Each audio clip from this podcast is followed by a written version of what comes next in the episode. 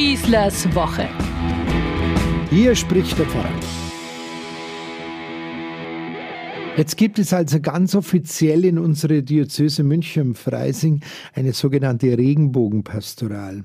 Der katholische Religionslehrer Dr. Michael Brink-Schröder ist der Leiter dieser neuen Projektstelle. Ein Mann mit sehr viel Erfahrung und Kompetenz auf diesem ganz speziellen Gebiet der Seelsorge, das bislang so sehr, ja man muss sagen, sträflich missachtet worden ist.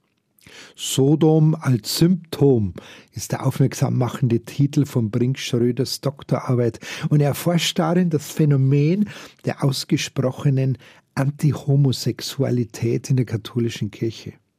Immer wieder ist beim Einführungsakt der verantwortlichen Mitarbeiter die Rede von der Versöhnung der Kirche mit der LGBTI-Community die Rede, also mit allen betroffenen Menschen, die der lesbisch, schwul, bisexuell, transsexuell, transgender und intersexuellen Gemeinschaft angehören.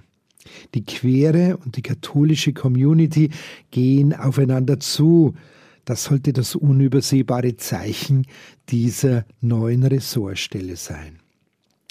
Und vor dem Altar liegt eine große Regenbogenfahne. Nein, das ist auch keine Selbstverständlichkeit.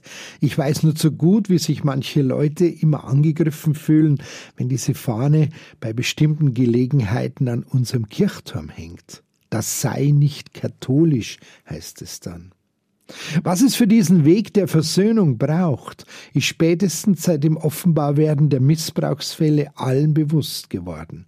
Eine kritische Aufarbeitung der kirchlichen Schuldgeschichte, sehr, sehr viel Umkehr und noch mehr Auseinandersetzung, so Dr. Brinkschröder.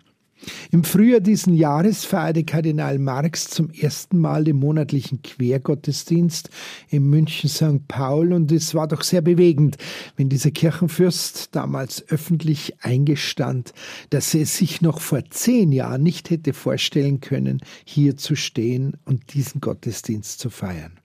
Seine Entschuldigung für Diskriminierung und Ausgrenzung homosexueller Menschen durch die katholische Kirche war glaubwürdig und wurde auch genauso aufgenommen. Die konkrete Aufgabe dieser neuen Seelsorgstelle wird es nun sein, Ängste in den Ortspfarreien abzubauen, kirchliche Mitarbeiter zu sensibilisieren, das Seelsorgspersonal aus der moralisch behafteten Sprachlosigkeit in eine normale umgangssprachliche Sprachfähigkeit zu bringen. Es geht eben nicht darum, eine scheinbar unnormale Lebensweise plötzlich als total normal zu deklarieren. Alle Betroffenen wissen schon von alleine, nein, nicht, dass sie nicht normal wären, aber eben anders, anders als die anderen. Die Ursünde der Kirche bestand und besteht darin, dass sie das Evangelium Jesu völlig ignoriert, wenn sie sich von diesen Menschen mit hoch erhobenem und theologisch ausgefeilten Zeigefinger mahnend und verurteilend abwendet. Wenn berichtet wird, dass es immer wieder zu Schwierigkeiten im Verein kommt, wenn schwule oder lesbische Paare ihr Kind taufen lassen wollen, kirchliches Personal regelrecht verunsichert ist im Umgang mit diesen Eltern, erkennt man den riesigen Nachholbedarf in unserer Seelsorge.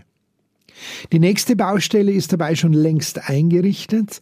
Wie können und müssen schwule und lesbische Paare begleitet werden, wenn sie sich vermählen?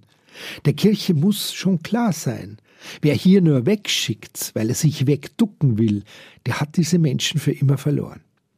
Schon deswegen ist die Errichtung dieser Seelsorgstelle so unverzichtbar. Noch ist jedoch nichts gewonnen. Die Ablehnung der ersten Beschlussvorlage bei der letzten Vollversammlung des synodalen Weges durch die Sperrminorität einer kleinen Gruppe von Bischöfen, wo es exakt um diese Fragen ging, hat die sehr, sehr deutlich gemacht. Da ist noch gar nichts wirklich bei uns angekommen. Da werden immer noch Menschen vorab abgeurteilt, weil sie für sich selbst herausgefunden haben, nicht einfach zu einer heterosexuellen Beziehung fähig zu sein.